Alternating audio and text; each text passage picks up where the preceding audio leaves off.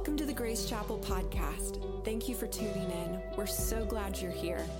Before we get started, we want to remind you of the importance of being connected into a local church body. Podcasts are a gift from God, but are meant to be supplemental and not substitute or replace the gathering of the saints in worship in the Word. With that being said, we pray that this teaching would bless you, equip you, and encourage you in your walk with Christ. Good morning.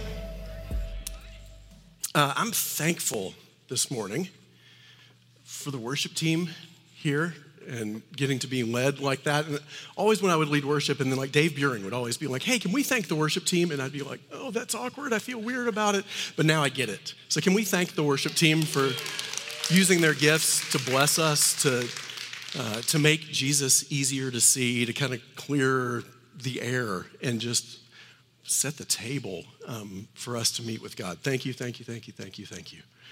Uh, I'm, I'm thankful for the worship team. I'm thankful for this church. I'm thankful for familiar faces that we've got tons of history with, and new faces that we have zero history with, and everything in between. Uh, I'm thankful for my beautiful wife. I'm thankful for Allison. I'm thankful for Luke. He's the uh, curly, red-headed wild man that you may have seen running around lately with this gang of sixth grade boys that seem to be taking over. I'm thankful for my son, Levi, who's a sophomore at MTSU, studying music business while writing a novel, while playing in a band and learning multiple songs, and he's already better at basically everything than I am. Thankful for him. I'm thankful for the family that I grew up in. Uh, I was one of those kids that went from the hospital nursery to the church nursery and then was there every Sunday morning, Sunday night, Wednesday night. Guess who was Baptist? This guy. Um, always there. I was the kid that was super excited to be old enough to go to youth group. Um, my first job was in a Christian bookstore. Yes, I am every stereotype. Like I, I am that era. Um, I'm thankful that having been in church my entire life, that I love the church. That makes sense? Any of us that have been in church for a while, we've seen what happens when God uses people because we are the worst. But He uses us. And so I'm thankful to love the church and that that is unshakable. I'm thankful for a God who has shown Himself to me in countless ways and in consistently in the ways that I need to see him in that moment for that season. Guess what we're talking about today? Christmas, thankfulness. You got it, Savannah. Um, thankfulness, thanksgiving, uh, worship. We're gonna, we're gonna talk around those areas this morning. Now, as a church, we've been talking about being built together. Today, we're gonna talk about worship and we're gonna talk about thanksgiving, which are spiritual practices that we can participate in in this process of being built together. So, who does the building? God. God's the one building the house. We've recently moved into a house. Um, we've never had a new house before, ever. And so it like it had the new house smell, it, it was all the things. And one of the things that's been neat about it is watching in the neighborhood other houses being built while we're sitting in our house. And one of the things that I've noticed is none of the houses have built themselves. Not one. I haven't seen like a kit that they just drop off and boom, and it's built. I see skilled craftsmen and laborers coming in and doing all sorts of things that I have no idea how to do. So, any house that's being built has a builder. You know what separates us from the houses in my neighborhood? God invites us to participate in the process.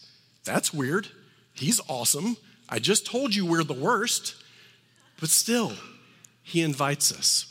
Um, so we can participate in this process. Now, I think there's something that's, that's important for us to keep in mind as we think about that because we can get into, but wait, God's the builder. How can I do this? I can't save myself. I can't build myself. I, I just sit back. I'm the house being built. I don't do anything. And Dallas Willard, who is like a, one of my spiritual heroes, um, has a quote about this, about God's invitation for us to participate. He says, Grace isn't opposed to effort, it's opposed to earning. You want to hear that again? Grace isn't opposed to effort, it's opposed to earning. So, as we talk about what we're going to talk about this morning, just kind of try to keep that in mind that the things that we're talking about have nothing to do with earning. They're just the beautiful gift of us getting to participate.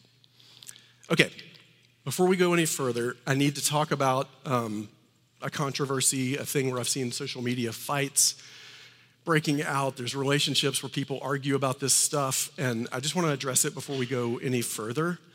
Um, I have friends that really argue about when it's okay to start playing Christmas songs. when can you put up your Christmas tree? There's a whole tribe that are very, I told you it's controversial, it's very demanding that it's like, it's December 1st. Nothing before that. There's another tribe, oh, we're gonna have a fight. There's a whole other tribe that's okay with Christmas music starting on January 1st and running through December 31st. It's just all good, all the way through. Here's what I'm gonna say about all of that nothing. The main thing I wanna say about that is that I don't want Thanksgiving to get missed. I recently discovered a friend who is the Buddy the Elf of a, of a holiday that's not Christmas, who loves this holiday. She's Buddy the Elf of a certain holiday. I am Buddy the Elf of Thanksgiving. I, I love Thanksgiving. I love everything about it. So let me, t- let me explain my Thanksgiving experience. Having been in, in full time ministry, been at Grace Chapel Franklin since 1997, Allison and I were always involved in Christmas services. So every Christmas, we were in Franklin. But every Thanksgiving, almost every Thanksgiving, we would go home to North Carolina. And so I loved that part. And I loved the food, the sweet potato casserole, my grandmother's recipe.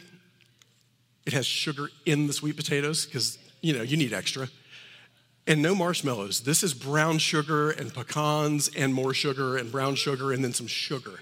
Yes, yes. Um, turkey that my dad smokes, cranberry sauce, not the weird stuff with the chunks of cranberry, the stuff that maintains the shape of the can when you take it out. All of the, all of the blessings, all of the good stuff. Um, Thanksgiving represents uh, family, cousins, and nephews all out in the woods playing. It represents a time when, for some reason, I became this Russian character, Vlad, and we started making movies about Vlad and these children who were causing him problems. Um, Thanksgiving at our house contains the perfect television trifecta. You ready? The Macy's Thanksgiving Day Parade, the dog show, and then football all the rest of the day. Glorious. And then you get your turkey coma. It, it's a perfect day. I love Thanksgiving. So, we're going to talk about Thanksgiving as one of our practices that we get to participate in. Um, the other one that I want to talk about, that we'll talk about, is worship.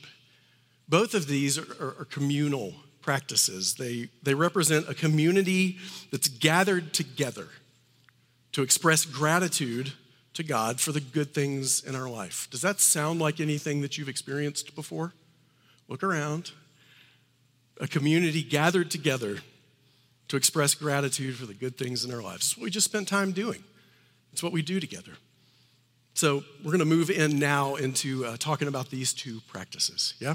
All right, I'm going to start with a, a scripture. This is going to kind of run through our time together. This is Psalm 100. It's going to be verses 1 through 5. A psalm of thanksgiving. Make a joyful shout to the Lord, all you lands. Serve the Lord with gladness. Come before his presence with singing. Know that the Lord, he is God. It is he who made us, and not we ourselves. We are his people and the sheep of his pasture. Enter into his gates with thanksgiving and into his courts with praise. Be thankful to him and bless his name. For the Lord is good his mercy is everlasting, and his truth endures to all generations. Let's pray one more time as we go forward. Lord, I pray that you would say what you want to say, that we would hear what you want us to hear, God, anything that's not from you, that it would just fall to the wayside. And God, we pray that, that what you say to us today would bear fruit in our lives and that we would walk out of here looking more like you than we did when we walked in. Have your way and this time, we pray in Jesus' name. Amen. All right, so we're being built together. We're going to participate, and we're going to talk about worship first. Okay, worship. Here's the uh, Webster definition of the word worship to honor or reverence as a divine being or supernatural power, to regard with great or extravagant respect, honor, or devotion. Old Testament word, the Hebrew word for worship is shakah. This is a word that talks about to depress, to get down on your face. Can you picture that? Just like on your face, I'm not gonna move. God, you are holy. Um, to fall down flat, to, to be reverent, to, to stoop, to worship. That picture that we see whenever the prophets would encounter God in the Old Testament, and they just dropped their faces, filled with a holy, reverent fear. Now, there's a, a New Testament word, the Greek word is proskuneo.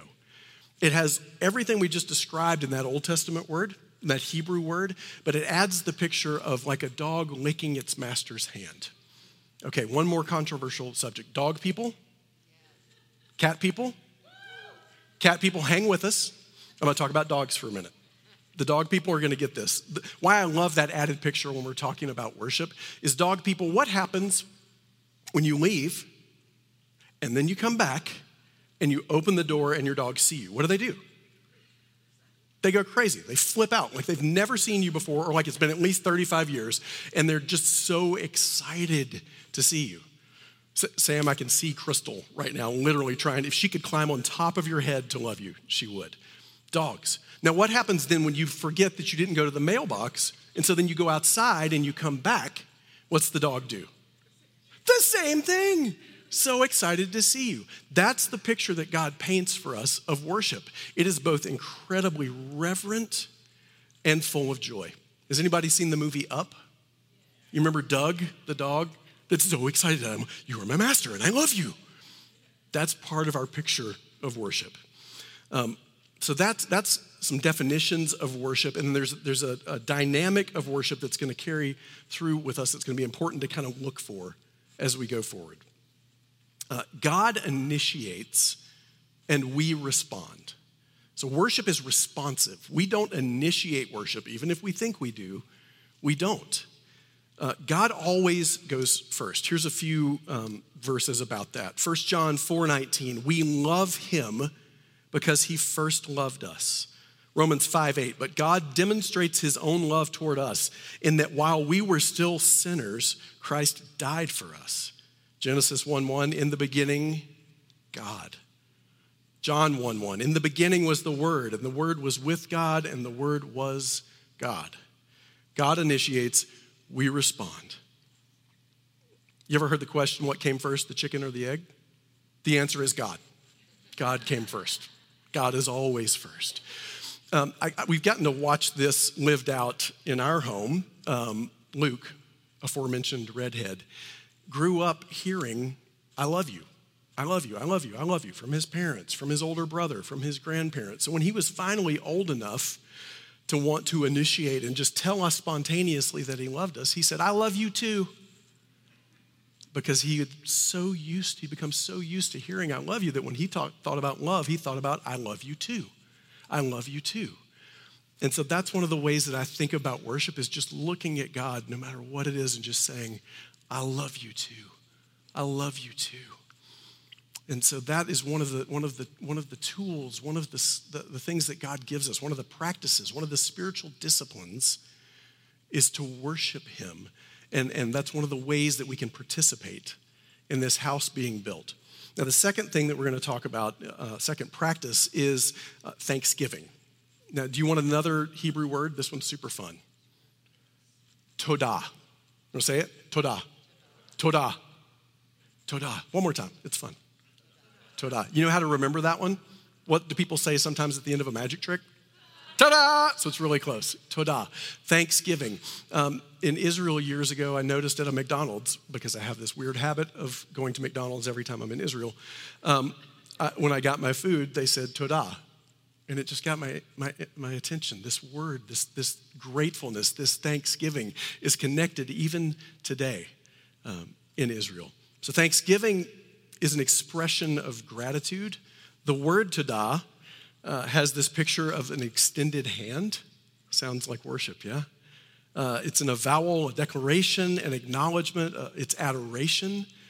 It, it, contains this picture of a choir of worshipers, um, confession of praise and thanks. It's, it's an expression of gratitude for something we received.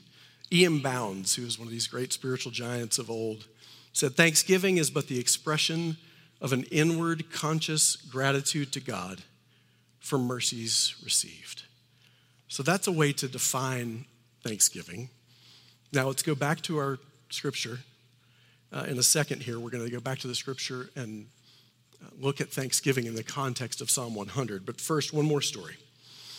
So we go to the beach every year as a family. The, the Thanksgiving crew uh, in what has become known as Beach in May. We go to the Outer Banks, rent a house, and we're all together. And at some point during the 20 plus years of this tradition, a puzzle showed up. And so now there's typically like a thousand piece puzzle that throughout the course of the week gets put together. And if you know about thousand piece puzzles, like I have to have the box to be looking at the picture. And there's a bunch of those pieces that really look like they go together, but they don't quite. And so one year we were working on it, and I was taking my turn and working on it, and I put some of those pieces together thinking that I'd gotten it right. And it wasn't until I looked back at the box and I saw there was like a bit of distortion in the picture. Something wasn't quite right. And I realized I had to take some of these pieces and pull them apart and then put them in a slightly different place. And then as I did that, the picture began to look like the box. What could that possibly have to do with what we're talking about? Here's what it has to do with what we're talking about. I have, I have talked about Psalm 100. I've taught on Psalm 100 as a worship leader for all these years. This is, this is like home base for a worship leader, talking about how we enter into his gates with thanksgiving. And I'd even gone as far as to teach, and maybe some of you have heard this taught, that one of the ways that we access God, one of the ways that we're able to enter into his presence is by being thankful. That sounds right, doesn't it? it? It's like the pieces look like they go together. And so I was preparing to teach on this one time, and something, you ever had that moment when you're going to do something and you feel that just that little check, that little bit of God, just hang on, look closer, hold on. And so I decided to look closer um, and look and look and look and look at, at that particular verse enter into his gates with thanksgiving and into his courts with praise. Be thankful to him and bless his name. And as I wrestled and looked and wrestled and looked, it's like God highlighted the word gates. And so I zoomed in even closer and looked at the word gates. What does a gate do? What's a gate for? Not rhetorical question, actual, like in the room question. So, keeping out or letting in, keeping out, letting in. That's exactly how I answered that question as I was sitting here and looking at it and thinking it through. And then the answer got even a little more specific the last time I tried to teach this thing. And somebody came up to me after church and said, You know, actually, gates aren't necessarily for keeping out, that's what walls are for. Gates are for letting in. If you didn't want to let anybody in, you would just have a wall. Gates are for access. That's the point of a gate. Interesting. Okay, gates are for letting people in. They can open, they can close. They're part of an access control system, is a way that you can think about them. And so I started sitting with that. We enter into his gates with thanksgiving. We enter the gates. If the gates are open, we enter through the gates with thanksgiving. Now, remember earlier, we talked about that God initiates and we respond. So, are we opening the gates with our thanksgiving? Not if God initiates and we respond. So, what could this verse mean? Why are we thankful? We're thankful because the gates are open. We enter his gates with thanksgiving because we are responding to the fact that God has swung the gates wide open. We enter into his presence with singing. We enter into his courts with praise. He's opened it all up to us. And so we respond. We respond with todah. We respond with thanksgiving because the gates are open. As I sat with that, I thought some more. Gate, gate, gate. What does that remind me of? Gate. What's another picture of a gate in the Bible? There's got to be something. What is it? John 10. Jesus speaking, I am the door. If anyone enters by me, he will be saved and will go in and out and find pasture. I am the good shepherd. The good shepherd gives his life for the sheep. As the Father knows me, even so I know the Father, and I lay down my life for the sheep. And other sheep I have, which are not of this fold, them also I must bring. And they will hear my voice, and there will be one flock and one shepherd. So Jesus has opened the gate and invited us in. I thought about another gate even as I was driving here this morning the gates that we see in the book of Revelation, made of pearl. A gate that invites us into heaven, into eternity, into eternal glory and bliss with our King. So we enter not as a way to, uh, we, we give thanksgiving, we give thanks not as a way to push the gate open, but as a response to the fact that God has already swung it wide open and then we bless his name. We enter, we, we're thankful. We bless the name of Jesus. We bless the name of Emmanuel, our God with us, Jehovah, Jireh, our God provides, and on and on and on and on. We give thanks. We give thanks. We give thanks. Now, how do these things help build? What's the practical, like, they make sense, right? Like we respond with thanksgiving, we respond with worship, but in what way does that help build this house? Um, first, with thanksgiving. Thanksgiving, it changes us when we're thankful. It doesn't change our circumstances. Has anybody ever been able to thank your way out of a brutal circumstance? It doesn't change our circumstances, but it changes us in the middle of it. It doesn't open the gates. It reminds us the gates are open and that we can go through them. It reminds us to go into God's presence. Um, thanksgiving that's rooted in remembering what God has done can help sustain us when we feel like He isn't doing anything. Now, this, this is very practical. Um, I'm going to share just a little bit of a piece of my story. We, we'll get into the whole thing at some point. But the small piece is I went through 10 years um, from around 2007 to about 2017 of debilitating panic attacks that would just show up when they felt like it. They were no respecter of what I was doing at the time, where I was, what I was in the middle of. They didn't care that it was beach in May and that my aunt was there and that we were out to dinner. The panic attack didn't care. It thought, this is an awesome time to show up. I remember the look on my aunt's face when I had to get up and leave the table. Um, they'll show up in the middle of you leading worship. Not really in the middle, at the bridge of the first song. Right there, they'll show up and just hold on for the next 30 minutes where you feel like you can't breathe and you just look at your wife in the front row and you mouth, help. And then you grab a hold of every one of those words, of every one of those songs, and you keep going. Fortunately, in 2017,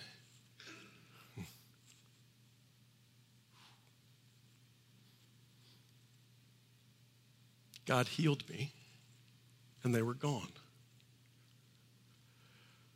I promise I'll share that story later. That's just a bit so you know that this story ends well. So let's talk about those 10 years, though. What would help in the middle of a panic attack? If any of you have never had a panic attack, hallelujah, bless you. The rest of us need you. We need you to pray. We need you just to hold on to us while we're in the middle of our bodies betraying us. So, not much would help. I would try to Bible verse my way out of a panic attack. Not so much. Didn't work. I would try to rationally think my way out. Like, literally, nobody's trying to kill me right now. I'm safe. I'm in a good place. Nothing bad's happening. Didn't work. The only thing that ever worked was worshiping and giving thanks to God. And I would feel my body start to come back under control and start being able to breathe normally, and it would leave. The only other thing that ever helped was medication. And if any of you have done medication for panic attacks, you know it is your best friend, but it's not really solving anything. It just makes it stop for a minute. But that's what thanksgiving, that's what praise, that's what worship has done for me in a very practical sense. I've watched my mother with the issues that she's dealt with. My mom was part of the last wave that got polio right before the Salk vaccine. She got polio. She was seven years old and has spent her life dealing with the effects of it.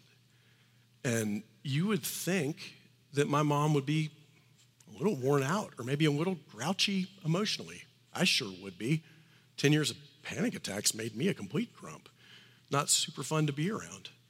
But Allison, can you te- attest to the fact my mom is the most joyful person on the planet? Diane, you've spent some time around her. I think you guys have met her. She's this gloriously joyful human being who thanks the Lord and notices what's good and gives thanks to Him. And I've watched, even as her body, her physical body, is breaking down, I've watched her spiritual house be built bigger and bigger and stronger and stronger.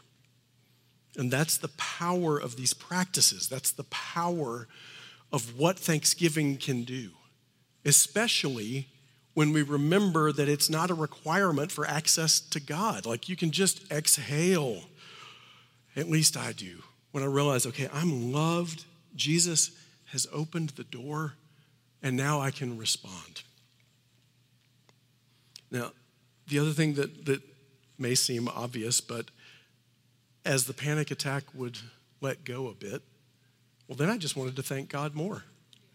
It's like this, this beautiful cycle. Instead of a vicious one, it's just this glorious cycle of, oh, thank you, God. Thank you, God. Thank you, God. And then it releases. And I'm like, oh, thank you, God. thank you. Thank you. I worship you. Thank you, Lord. I worship you. I would remember who He is in those moments and set my mind on who God is to choose to be able to remember and to be able to thank Him. I want to share a couple of passages, a couple of verses that um, we've gotten here from the message translation just because I love the way they read. When remembering who God is, the Lord, the Lord said through Isaiah in Isaiah 43, I, yes, I am God. I'm the only Savior there is. I spoke, I saved, I told you what existed long before these upstart gods appeared on the scene. And you know it. You're my witnesses, you're the evidence. God's decree yes, I am God. I've always been God, I will always be God. No one can take anything from me. I make, who can unmake it? Be alert, be present. I'm about to do something brand new. It's busting out. Don't you see it? There it is. I'm making a road through the desert and rivers in the Badlands. When you're going through something, that right there, focusing on that God, will help us walk through. The Apostle Paul said it this way So we're not giving up. How could we? Even though on the outside it often looks like things are falling apart on us on the inside, where God is making new life, not a day goes by without His unfolding grace. These hard times are small potatoes compared to the coming good times. The lavish celebration prepared for us. These hard times are small potatoes. That's pretty good, isn't it? Compared to the coming good. Written by a man who had experienced shipwreck and a snake bite and who eventually died on earth by having his head cut off. And he called all of that small potatoes compared to what's coming. Well, there's a lavish celebration coming, and that sounds an awful lot like a Thanksgiving meal at home. Maybe that's why I love Thanksgiving so much I've touched on this earlier, but I just want to hit it again. It, it makes me think of home. It makes me think of home, of, of a place whose builder and maker is God, where Jesus said, I am going to prepare a place for you. Thanksgiving takes me there. Think about that. And it sustains me through the small potatoes that I'm dealing with today. Hmm. Now, I know that some of us maybe didn't grow up with a mom and dad in the house and a brother and family coming together in perfect sweet potato casserole. And that's not our picture of Thanksgiving. And maybe we don't even know where we're going to be on Thursday, um, what we're going to do. And if that's not anybody here, it's for sure people that we know. So I would encourage you this week to keep your eyes open and see if you can collect a stray or two and find some folks who need to be with somebody on Thanksgiving in, in this time. Um, because there's times, man, we just can't quite work up Thanksgiving in ourselves. And we need this community of believers around us to be thankful for us and to remind us and to help us remember. And sometimes to not say a word, but just come sit with us and just be in it so we know we're not alone. I'm thankful for that community. I'm thankful for what God's doing here. I'm thankful for getting to watch last week as God just took over the service and said, You want to talk about being built together? Watch this. And we got to watch what he can do with people who are the worst. We're the worst. And yet, through each other, we see Him. We see Him. And we see Him take over and do glorious things in a broken world, glorious things in a school gymnasium, glorious things. He's, he's on the move. He does some of His best work when maybe we think He's not doing anything at all and we can't see Him at all. And He's working, moving, healing, always. Always. So, how can we make this practical this week? How can we experience the benefits? Oh, I forgot to tell you about one of the benefits of Thanksgiving. Multiple studies have been done, just scientific studies, regular old plain. These aren't Baptist studies, these are college studies and medical studies uh, about the power of gratitude. I read about one where a group was assigned just to write gratitude letters every day over a period of time, and then another group didn't do that. And they watched what happened, even with functional MRIs, to this group that wrote the letters, the gratitude letters. And it started to change the way their brain was working. And it started releasing more dopamine and more of the brain chemicals that bring joy and good feelings and help us be healthier mentally. They also watched bodies start getting healthier through the process, through the practice of gratitude. How good is God that the things that He asks us to do are good for us? You want to hear another one? Oh, good. Um, singing, deep breathing. Part of why I think that that practice of singing worship songs would bring me out of a panic attack. What's one of the tools we get for dealing with anxiety? breathing techniques. Have you ever tried to sing without breathing? Good luck. And I noticed I breathe in a very different way when I'm singing. I breathe from here. And there's a nerve right there that is attached to some of the fight or flight. And so without knowing it, I take a deep breath and let it out. And I slow down and I sing and I start feeling better. One more. Another study that was done. These things called power poses. This, you can hit the old Superman. Um, a study done that shows doing this 30 seconds. Do it for a minute, and your stress hormones start going down, and feelings of anxiety will start to lessen. Well, what's this a posture of for us? worship.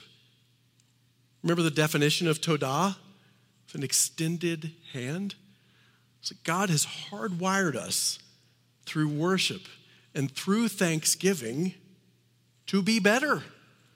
He's built us in a way that the things that He invites us into aren't just a sacrifice to Him because He's good, they're also good for us.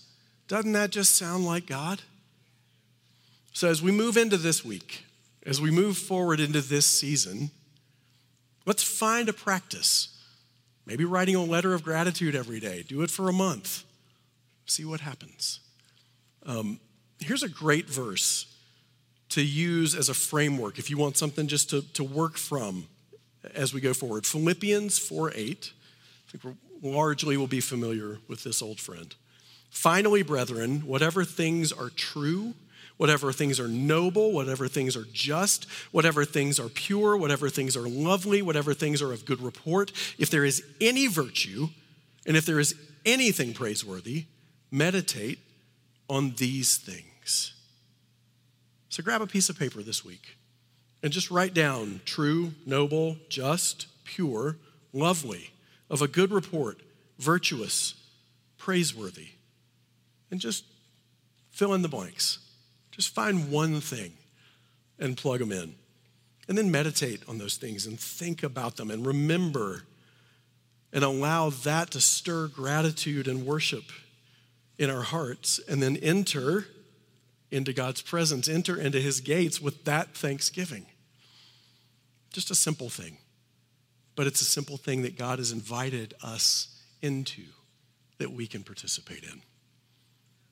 All right, as we close, just want to read this psalm one more time. Can we stand together? I encourage you to close your eyes. Just be present with God in the room in the moment and hear the word of the Lord. A psalm of thanksgiving. Make a joyful shout to the Lord, all you lands. Serve the Lord with gladness. Come before his presence with singing. Know that the Lord, he is God.